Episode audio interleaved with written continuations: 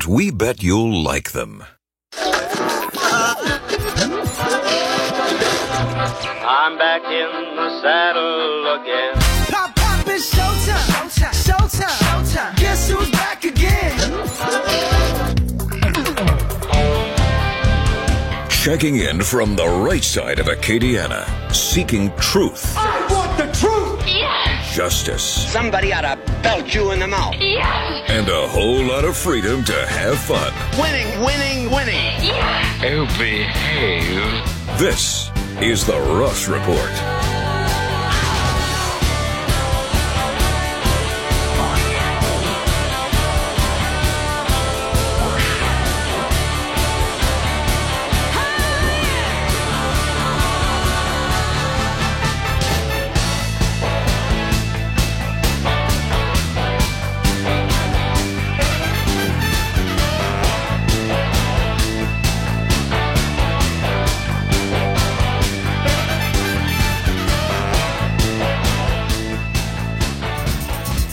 Is in the air.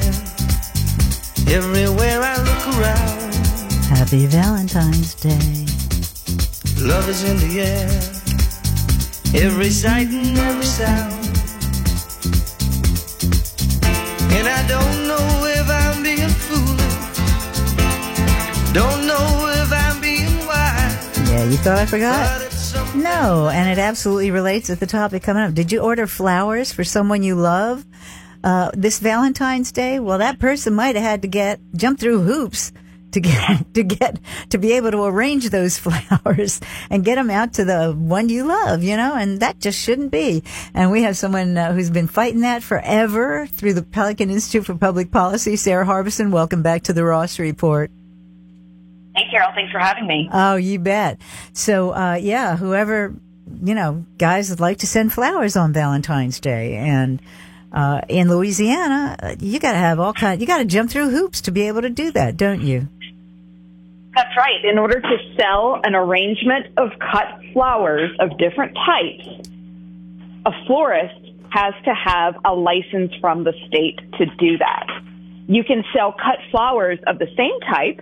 So if somebody wanted to buy a bouquet of only roses or only lilies, that's perfectly fine. But you start mixing the two, you need a license. Get out. No, I, re- I didn't even, I didn't even know about that nuance in the law. Oh my gosh. Yeah, yeah, yeah. There are a few different uh, types of, of florist uh, licenses, which is silly that we even have them. Period. Uh, I, we're the only state in the country that does this.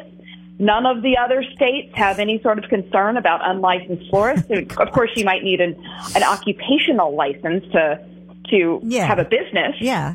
But you don't need a license to sell an arrangement of flowers. This is something that people do because they watch YouTube tu- tutorials. They have a knack for it. And if somebody doesn't like them, they leave a nasty Yelp review or a Google review. There's really, there's no health, safety, welfare, fiduciary, uh, Right. concern here. And, and, and, and even if something really goes wrong, there are always lawsuits. You know, we got a lot of lawyers here in Louisiana. They, they can file a suit. All right. Tell me the story though. It's that you, you're filing this on behalf of someone by the name of Angel Mixon. So tell me her story. Angel is she's a wonderful person. Um, she works uh, as a paralegal, and unfortunately, her daughter died of fentanyl poisoning um, at 26 years old. and to keep her grave site uh, looking looking great, and to honor her daughter, she started um, she started buying fl- buying uh, um, arrangements, floral arrangements, and she noticed, like like we all noticed, that those are very expensive. So she thought, well, there's really no reason I can't do this myself. So she started watching YouTube videos and she learned that there's not a whole lot to floral arranging. and in fact, she's got a real talent for it. Uh-huh. And um, if you if you go to our website, pelicanpolicy.org, you can see our complaint. We've got some pictures of some of the arrangements that she created to honor her daughter. Well, she w- still flowers, even if you just buy them, unarranged are still very expensive. So she tried to go to the wholesaler, and the wholesaler told her, "You're not allowed to shop here because you don't have a florist license." Oh my God. So she thought to herself, "Well, what the heck? What's a, what's a florist license? How do I how do I how do I get one? Just sign me up for one of those." And she found out that you have to pay a hundred dollar fee plus sign up for a one hundred fourteen dollar written test administered by the state, asking multiple choice, true, false, matching questions about the history of flowers. oh, jeez, no, seriously? I, I could not make this up. Have to know the history of flowers. I, I guess so, I, I couldn't pass that. I, I know that. No, no, definitely not. Unfortunately, the state was, got rid of um, a subjective requirement. There used to be, believe it or not, um, a, a test where you were assigned to create an arrangement and you were judged by a panel of other florists. Oh my. So it's it's gotten better, but not really.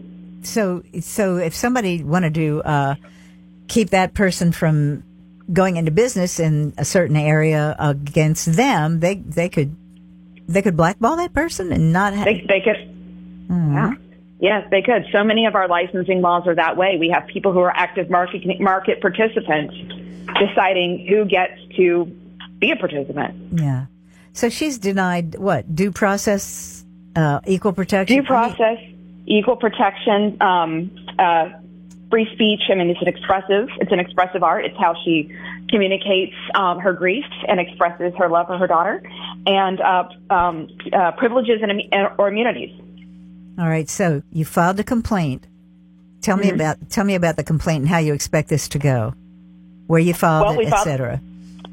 Yeah, we filed a complaint this morning in the Middle District of Louisiana. This it's where she resides and where the um, the defendants are located. The Horticulture Commission. Uh, we were assigned a judge this morning, and um, we imagine that uh, the state is going to to respond.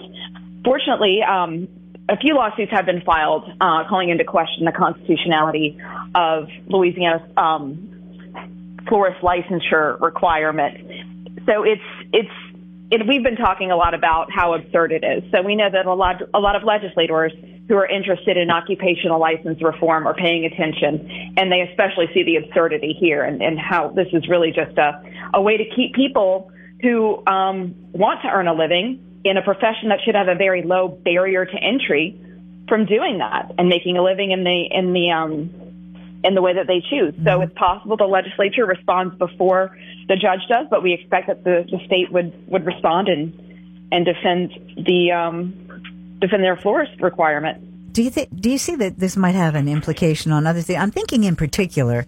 Um, now, the do- the doctors, the medical schools don't uh, limit uh, medical students as strictly as dental schools do. Uh, in my understanding, do you see that this might have implications for that as well? That they're, these are too restrictive, um, and restrain, you know, people from, you know, becoming a dentist or a doctor or whatever. Sure, I don't know enough about those requirements to talk to to talk um, intelligently about them, but there are so many occupational license licenses that the state requires. Uh, for example, shampooers. Yes. The person who shampoos your hair at the hair salon has to have a special license for that. Um, they have to have so many hours of training. Um, somebody who is a um, an arborist has to have a license. Uh, there are all these all these um, professions that should have a very low barrier to entry that don't have health, safety, um, or fiduciary uh, responsibilities, where we just make it so darn difficult for people to work. So this has been tried before, though, hasn't it? I mean, um, you all have, or others have, uh, tried to break down these these uh, restrictive uh, licensing. Have have they not? Why is this different, and why do you think that this one is the one that's going to succeed where others maybe have failed? Well, several years ago, I, I believe in the early 2000s, um, an organization called the Institute for Justice also challenged the Louisiana florist licensing requirement.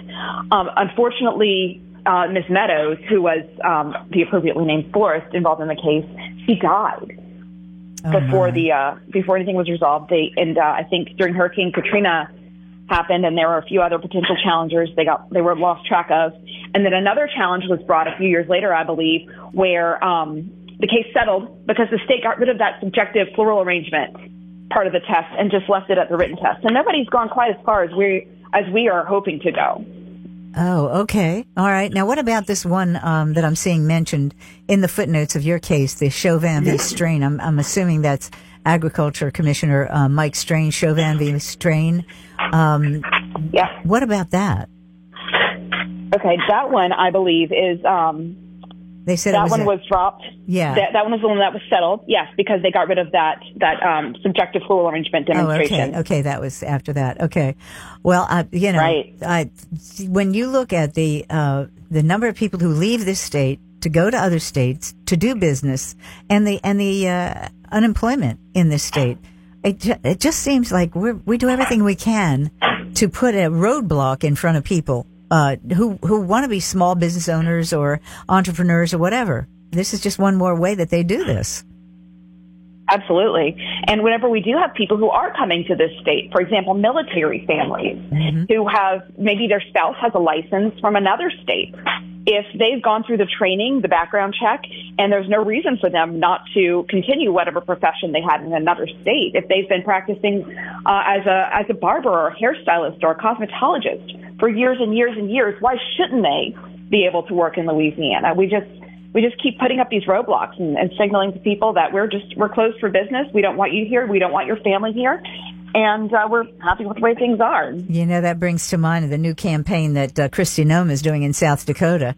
And she says, if you're, a, if you're a certified plumber somewhere else, if you're a pipe fitter, if you're any, anything somewhere else, we will, uh, respect and acknowledge your license. You can come do business in South Dakota. I mean, I thought it was the exact opposite of what we do in Louisiana. It's almost like we want to restrict Every- them. Yeah, every time I see that commercial, I think I think to myself, this is what we want to do. This is what we need to be doing. And and if people uh, think of all the things that we have that South Dakota doesn't, Doesn't have. yeah. Like Mardi Gras and, uh, and good food. Mardi Gras, tolerable temperatures, great Yeah. food. Yeah, exactly.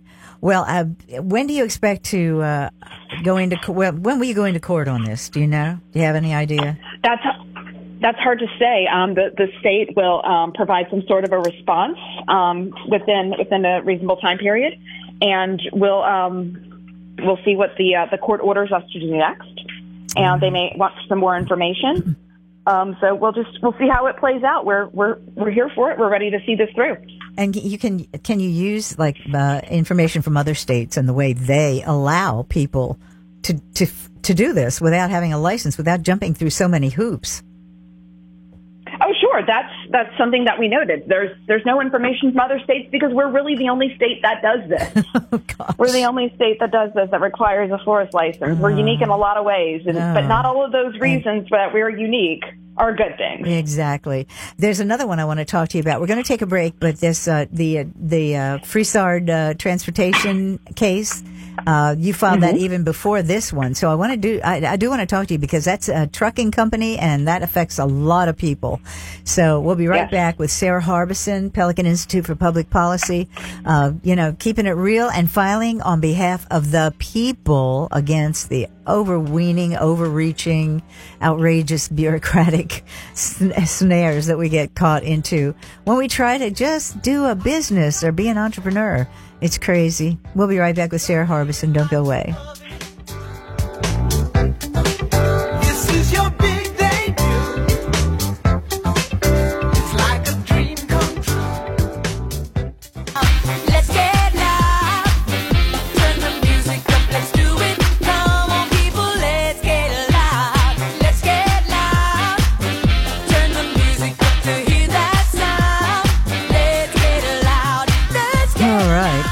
Back. We've got uh, Sarah Harbison on the line, Pelican Institute for Public Policy. Now, this other f- lawsuit, this could have a real effect on on everything because l- almost all goods and services, almost all goods in this country are transported at, s- at some point or or another by truck.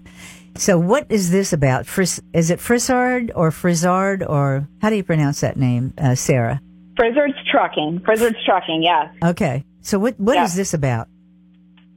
Well, the Frisards um, own a transportation company. Um, the the business has been uh, they've been in business for for a few generations now, and Frisard, Frisard's Transportation LLC in particular um, has been operated operational in Louisiana since 2014. They're the largest trucking business in Louisiana, and they employ over 30 independent contractors as owner operators who own their own trucks. They also have a separate business uh, with in-house drivers, and they would be very, very negatively impacted by a new Department of Labor rule that reclassifies who is an independent contractor and who is an employee. Hmm. Why do they do that? Why? Because they want them to follow the Fair Labor Standards Act or something, and the way they're compensated. Right, why? Why would they do that? Well, previously it was fairly obvious under there was sort of a, a two-factor test to determine whether somebody was an employer or uh, I'm sorry, an employee or an independent contractor. It was fairly straightforward. It was fairly easy for you to to look at it and determine um, wh- what was what. Yeah. they've muddied the waters by creating this new rule that's really not supported in statute, any interpretational tool that we have available to us, or in any case law that muddies the waters. And it tips the scale in favor of finding that somebody is an employee rather than an independent contractor. Um, California did this first, and we suspect that the justification for taking it nationwide um, is because union membership is declining. Independent contractors Ah. can't join unions. Uh, uh If you have more employees, you have more u- union members, you have more union dues, Yeah. and that means more money to Democratic candidates and liberal causes. So it's it's just a way for them to to pump up the union membership in a lot of ways by having people who actually employed and they can unionize and da da da. Whereas contractors don't do that. They're independent. They have Right. to, in order to maintain their independence. I mean, obviously, they can't do that kind of thing. And we have 70 million freelancers in this country. 80% of them prefer being a freelancer, working for themselves. This isn't this isn't something that the workers want, certainly. So it's just coming down from the the the Biden administration, from the That's right, the Labor Department of Labor. It's, yeah, yeah. It's okay. a rule that's supposed to take effect uh, next month, in about um, just a little less than a month, on March 11. So we filed a lawsuit. Uh, this one is in the Eastern District of Louisiana, so the New Orleans area district, and uh, we asked for uh, an injunction to keep the rule from being put into place. So once again, is this going to have to go to the Supreme Court? Because haven't they already? I mean, I, I read some of your things uh, the, in the brief, and the Supreme Court has ta talked about the National Labor Relations Act and the intent of Congress. And once again, it's a bunch of bureaucrats taking the intent of Congress and totally twisting it out of that intent or beyond that intent. Right? I mean, it looks like the Supreme Court has already ruled on this kind of thing. You're absolutely right. John Roberts absolutely hates this type of this type of thing. Um, for as you mentioned, unelected bureaucrats. These are people who are not politically accountable. You can't vote them out in the next election. This is somebody who sits at a desk and uh, carries out, I guess, the mission of the executive branch. In this case, uh, is President Biden. And but to make a rule, you have to have some sort of something to hook it onto.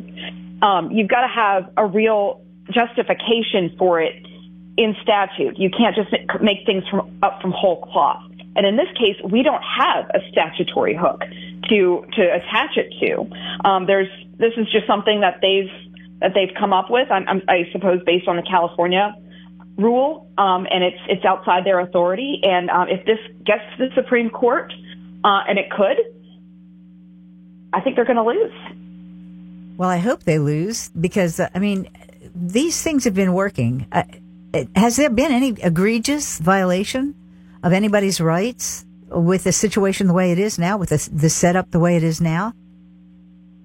Uh, I haven't heard any complaints, and 80% of people prefer to work for themselves. Things seem to be working just fine the way that they are. There you and in, in uh, Cully Frisard's case, um, he employs or has a, a relationship with truckers, and they choose what loads they want to carry, when they want to work, and uh, they decline the ones that they don't want to work. So it's um, it, uh, it allows them to operate efficiency, efficiently. Um, whatever the trucking business can operate efficiently, those goods cost a little bit less. And I, I, I mean, as you know, the president was trying to pull the wool over our eyes this past weekend, saying that your bag of Doritos is just smaller and they're charging you the oh same yeah, price. that, but that was ludicrous. I mean, he could. He I don't think anybody fell for that. if he didn't, if he didn't want to do the Super Bowl commercial, at least his advisors should have said, "Don't do this because you're the reason for the shrinkage, buddy, and the inflation. you know, we're paying more for less. Absolutely. that's you, buddy. That's on you." So he just kind of, once again, I mean, I don't know who's advising them, but I want to send them a thank you note. They're they're doing a terrible job, and I love love it. But now the the other thing is the interpretation of um, where they try to say that you it's a routine and it's the same activity over and over again, and therefore you know it doesn't qualify for in business for himself. That that doesn't that doesn't make sense to me. You know that they're trying to uh, No, it. go ahead. No, none of it. None of it makes sense. Um, they put into these six sort of weird factors. The na- the extent to which the work performs is performed as an integral part of the potential employer's business is one of the things that we look at. And I, I know that we mentioned in the lawsuit that a plumber, for example, who works for himself, the the service he provides to a restaurant in keeping uh, the, the bathrooms open and keeping it sanitary, that could there's a good argument that that's an integral part of the potential employer's business. But he is not an employee No. of the restaurant. He gets called out to the restaurant. So what is what are these things? What do these six things even mean? So And, and they they're have- they're don't they designed have- to be muddy. Yeah.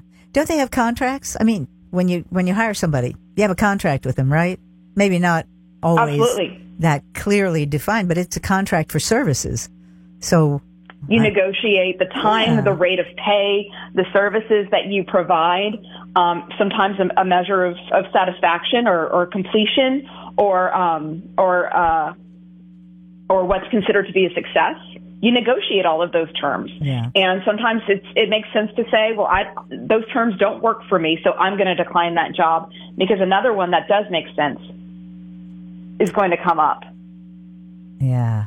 Well, Sarah, I mean, how many of these lawsuits? Are you, how many balls are you juggling in the air? You got this one. You got the Mixon case.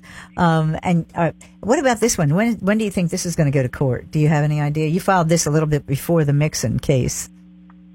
We did, and hopefully this one moves along a little bit faster because the rule is set to take effect on March 11. Oh my gosh. Yes.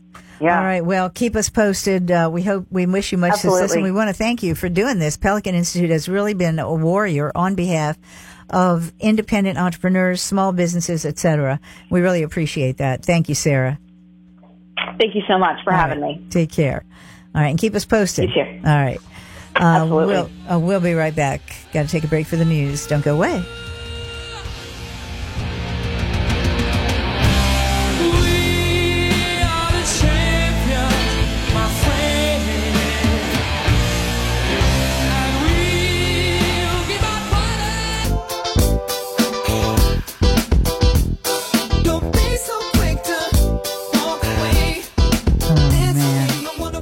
Wish we could walk away from that Ukraine mess. Getting messier by the day, isn't it? And no accountability and more money, more money, more money, more money. It's the Homeboys Taxing Network, more money. Here we go. They, well, I, I got to give it to Mike Johnson. You know, he's been holding tough. He wants to have a meeting with uh, Biden. like that's ever going to happen. um, the senators are pushing back. Not our senators, but some senators are. I never thought that I would see John Kennedy fall for this. But man, a just horrible vote. I, I get Cassidy. Cassidy's bought into all that. Oh, Ukraine is going to go. Ukraine's going to go under anyway. Ukraine partly went under in 2014. What did Obama do about it? Nothing. Sent them blankets and and and meals and you know uh, military meals. You know the kind kind that we send our military men overseas. And they wouldn't send them any weapons. That's when Russia invaded Crimea. Now all of a sudden, what? What? And uh, the people in the Donbas region mostly identify as ethnic Russian. Oh, there is. Oh my gosh, I'm going to try to find that. Um, there is one clip by Robert Kennedy, Robert F. Kennedy Jr. that is so absolutely on target. It is, uh, if I can find it, I will play it for you. I will try to play most of it for you because it is, it is deadly. It is so deadly on target. Um, now, why, why is it so deadly on target? Because look what's happening. The United States is bankrolling its own invasion. This is from the Epic Times, Epoch Times, funding the United Nations and its partners, which in turn give hundreds of millions of dollars. Now remember, in HR2, that was the bill that was put out by the House Republicans.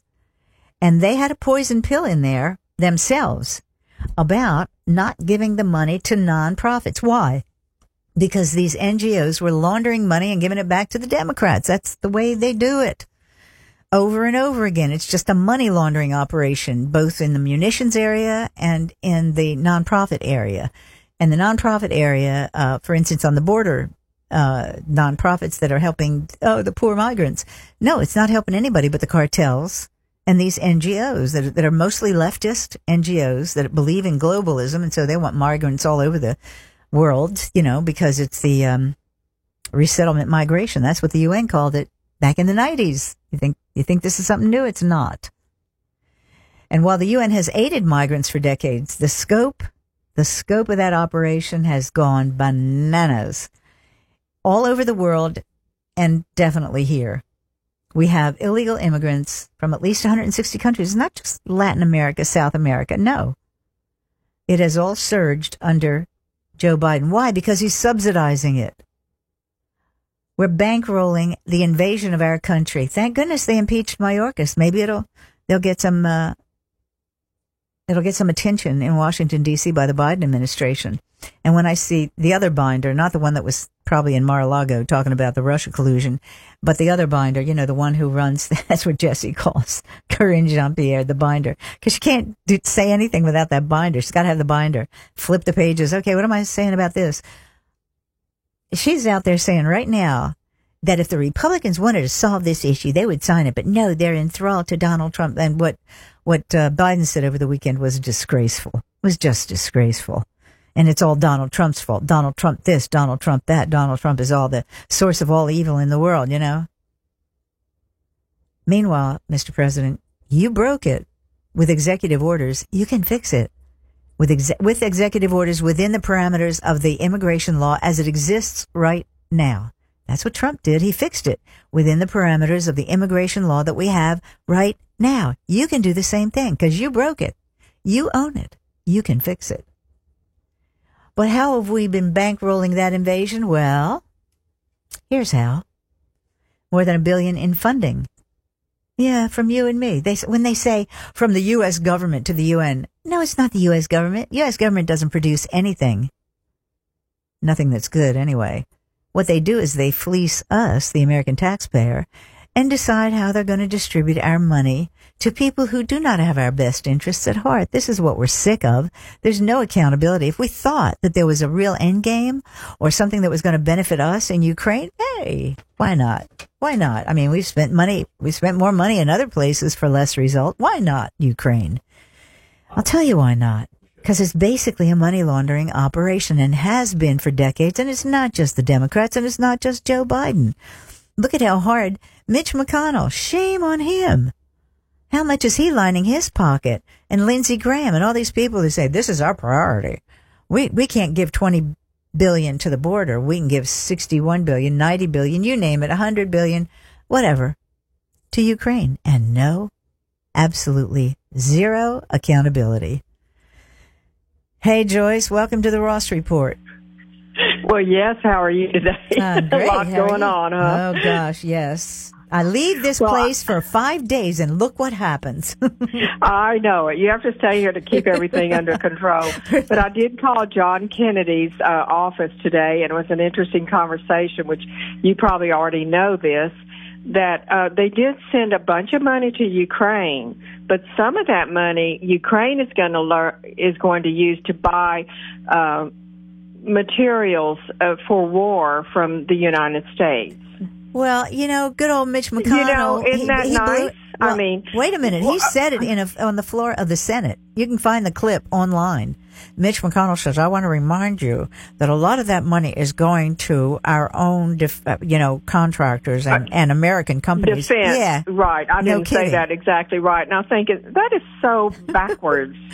and I don't see any reason we should be sending money to Ukraine when we are struggling over here with the uh, record high inflation. And Joyce, it's the- worse than the- that. We're borrowing from other countries to Yeah. give it to Ukraine, and then we're going to have to pay them back at outrageous, exorbitant interest rates. I mean, is this any way to run a country? Does no. anybody, do any of those countries ever send us money other than the money we loan them to send us? Uh, on occasion we have had them. Yeah, it's it's basically money laundering. That's basically it. Yes, that's exactly right. And I suggested to John Kennedy's uh, spokesperson who answered the phone, I said, I have a question. I said, why won't uh, John Kennedy go on Carol Ross, Ross report? Joyce, you didn't. Yes, I did. I said, I think he should go on and take some tough questions. I said, or is that what he's afraid of? You know, You so I did. said that. Oh my God. Well, they're not going to take your call again. I can tell you that. Yeah. Yeah. So well, I'll tell you, so many times politics reminds me because I'm an English major. You know that Uh-huh. the theater of the absurd. Truly. it is absurd, and it is a slam dunk in the faces of the American worker taxpayer. yeah. Yeah, it is. I'm sorry. Yes. Okay. Because Anyway, you know, my, you know, and I know when they say. U.S. government funding going anywhere, it means they're taking it from us to give to other people. Exactly. And now we're treating illegal immigrants better than our own veterans. And they are committing crimes against our police officers and making our country less safe than it was. And they're still letting them flow. Oh, and the, and the best thing of it all, i one of the best things is the border is secure. we hear that from, you know, we're looking at thousands of, or more than thousands of people who come across and an open border and they're telling us that it's secure. Oh, well, oh, okay. that that was their shtick until it became until it came up on their radar screen that this is a crisis that's affecting our poll numbers and we're not going to get reelected. And then all of a sudden, it's a crisis and it's Trump and the Republicans' fault, and they better give us more money. well, I don't know. Yeah, right. It's it's Trump's fault from when he was in there, right? yeah. And they stole the election. All right. Well, okay. I'll talk to you later. yeah, I'll see you tonight. See Bye. you tonight. Thanks, Joyce. Bye. I hope Joyce didn't get herself in trouble telling him to come on the Ross report. I can tell you, I've talked to his local rep. I don't know how many times. I've talked to his Washington rep, and no, he just won't come on the show. And you know, so now I don't feel so bad about calling him Senator Cornpone. So I might just keep doing it. All right, we got to take a break. Got to take a break. We'll be right back on the Ross report. Don't make me come down there and get you. Stay right where you are.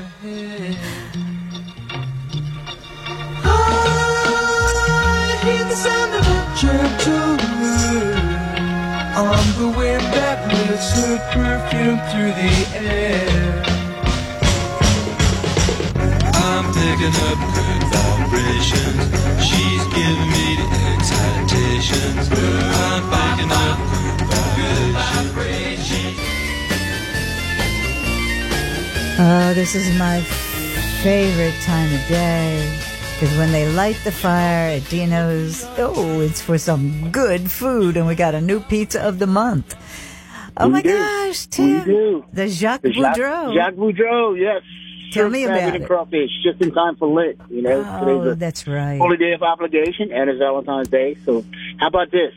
You come to Dino's, you get the Jacques Boudreau, and we'll put it in a heart shape for you. Oh, sha baby. really? and you didn't, and you forgot to make reservations. You were so busy with Mardi Gras. Oh, we don't so- take reservations. We haven't taken reservations, so so we're gonna have room. Oh, I'll that get is. out of my mind. that you is- didn't buy flowers. You didn't buy a card. We'll get a heart shaped pizza, and I take care of all your problems. You get the Jacques Boudreau. Tender shrimp, tasty crawfish, succulent crab meat, all three spiced up and piled high. You, you do not skimp on the No, seafood. stop. I know that. No, we do not. You know, We when I've had, not. oh So, man, I'll tell you. It's, uh, and it's all Louisiana seafood as well. You know that. So. That's the other thing that I love about it. I don't want none of that Chinese junk. No Chinese, no Chinese, no, No China. Our shrimp. Oh, well, I won't. Oh, no, that would be an ethnic joke, and I'm not going to say that. Anyway, so I'll, I'll be a little more, uh, a, a, a little more um, sensitive. Let me put it that way. A little more I sensitive. Okay, I got we're, you. we're sensitive people, aren't we, Tim? We We're absolutely, Very. absolutely. All right, so now we're gonna have uh, we have some specials tomorrow. Like tomorrow on uh, bur- on uh, Kaliste Saloom, it's the Hangover Burger. That's usually Right. your Thursday thing, I believe, but that'll be tomorrow. Right? You might have you might have a double one. It's a bottle of wine with Valentine's. Oh. You know, you might you might you know if you're giving up drinking, you might you know put in your contract that it's not starting till Thursday or Monday, whatever. You know. So you know, this is like the best pizza. They don't need a checkered tablecloth to really get into the to, into the Italian vibe. You know what I'm saying? No, we got it. You want to check your tablecloth? We have Frisard. Come see us. Down at We got seafood there. We got gumbo. You know, we got seafood. There you go. Wait, let me tell you what. Three incredible Dinos, Bertrand Kaliste Saloom and out in the basin, and two amazing Prejeans, I-49 North and Broussard. What is not to love? Everywhere you go, there's love in the air at Dino's and Prejeans. What you gonna do? Gotta there we do. go. Just All come right. see us. Thank you, Come Tim. All right. Thank Happy you. Valentine's Day, my friend. Happy Valentine's. You too. Bye bye. Bye bye. All right. So yeah. Oh man, you just gotta love those folks. They do good food like nobody else. Good, fresh, wonderful.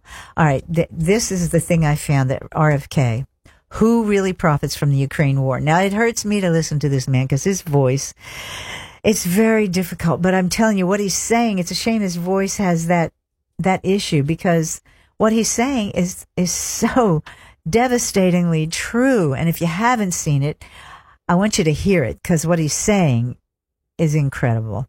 It should have never happened. It's a war the Russians tried repeatedly to settle on terms that were very, very beneficial to you. Ukraine. Okay. Okay. How many times have I said Minsk Accord? If you in my audience do not know those two words, Minsk Accord, more than once they tried to do the Minsk Accord. But we kept pulling the rug out from under them because we had better ideas. The major thing they wanted was for us to keep NATO out of the Ukraine. The big military contractors want to add new countries to NATO all the time. Why? Because then that country has to conform its military purchases to NATO weapon specifications, which means certain companies, Northrop, Northrop Grumman, Raytheon, General Dynamics, Boeing, and Lockheed, get a trapped market. In March of 2022, we committed $113 billion. Just to give you an example, we could have built a home for almost every homeless person in this country. We then committed another 24 billion since that two months ago, and now President Biden is asking for another 60 billion. But the big, big expenses are going to come after the war, when we have to rebuild all the things that we destroyed. Mitch McConnell was asked, "Can we really afford to spend 113 billion to Ukraine?" He said, "Don't worry, it's not really going to Ukraine." It is going to American defense manufacturers. So And when we have to go in and rebuild like we did in Vietnam, like we did in Europe after World War II, like we've done, we're trying to do everywhere else, then everybody gets in on the act. just admit it, it's a money laundering scheme. And who do you think owns every one of those companies? Yeah, BlackRock. So Tim Scott, during the Republican debate, said, Don't worry, it's not a gift to Ukraine, it's a loan. So raise your hand if you think that that loan's ever getting paid back. Yeah, of course it's not. So why do they call it a loan? Because if they call it a loan, they can impose loan conditions. And what are the loan conditions that we impo- impose on? Number one, an extreme austerity program, so that if you're poor in Ukraine, you're going to be poor forever. Number two, most important, Ukraine has to put all of its government owned assets up for sale to multinational corporations, including all of its agricultural land, Uh-huh. the biggest single asset in Europe. In Ukraine, there's And been you a thousand it? Bill Gates. war fought over that land. It's the richest farmland in the world. It's the breadbasket of Europe. 500,000 kids almost. Ukrainians have died to keep that land as part of Ukraine. They almost certainly didn't know about this loan condition. They've already sold 30% of it. The buyers were DuPont, Cargill, and Monsanto. Who do you think owns all of those companies? Yeah, BlackRock. and then in December, President Biden gave out the contract to rebuild Ukraine. And who do you think got that contract? BlackRock. So they're doing this right in front of us. They don't even care that we know anymore because they know that they can get away with it. And how do they know that? Because they have a strategy. And that strategy is an old, old strategy, which is they keep us at war with each other. They keep us hating on each other. Mm-hmm. They keep the Republicans and Democrats fighting each other, and black against white, and all these divisions that they sow if you like this video. Divide and conquer. That's the way they do it. Divide and conquer. Keep us fighting each other and we won't pay attention to what the heck they're doing to us. So we try to be vigilant on this program. We try to share that. When I saw that, and it's not anything you all don't know, but he put it so succinctly, so succinctly that I, I just felt like I wanted to share it with you because it had the ring of so much truth and so much honesty. Do I think he has a prayer? No, because I, you know he's uh, he's really good on this. He was good on the vaccines and the mandates there and the freedom of speech, that kind of thing. There are other things that we wouldn't agree with him on. You know, maybe a little too left on a, on a few of the social issues. Oh, by the way, uh, Karine Jean-Pierre, that, that binder, uh, said, uh, "You see what happened in New York? Uh, that tells you that nobody wants what the conservative Republicans and what MAGA wants, because a Democrat got elected." Uh, that is a cuckoo district. Any any district that would elect George Santos, you know how to be a cuckoo district. That's number one. Number two, the woman who was running, she was she sounded like a Democrat on the social issues, and Suozzi, who's the guy who won, who is a Democrat, he sounded like a Republican on border and inflation and immigration issues. So, hey, don't you can't read anything to it. It's New York. It's New York. You know what I'm saying? New York. Love is in the air, people. I hope it's in your air. Everywhere I. I hope you're feeling it. I'm sending you some love right now. Love is in the air.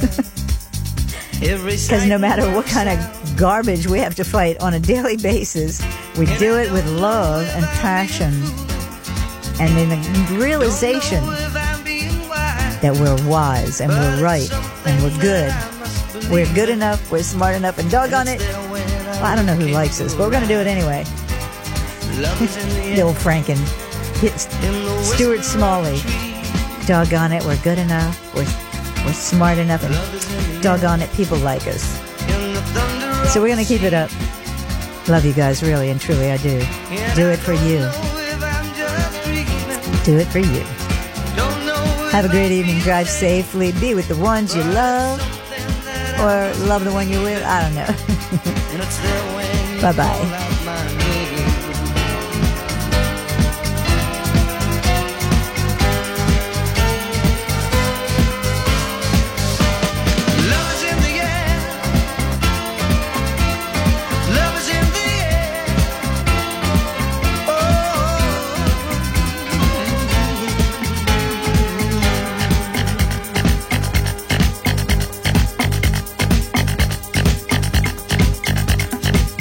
In the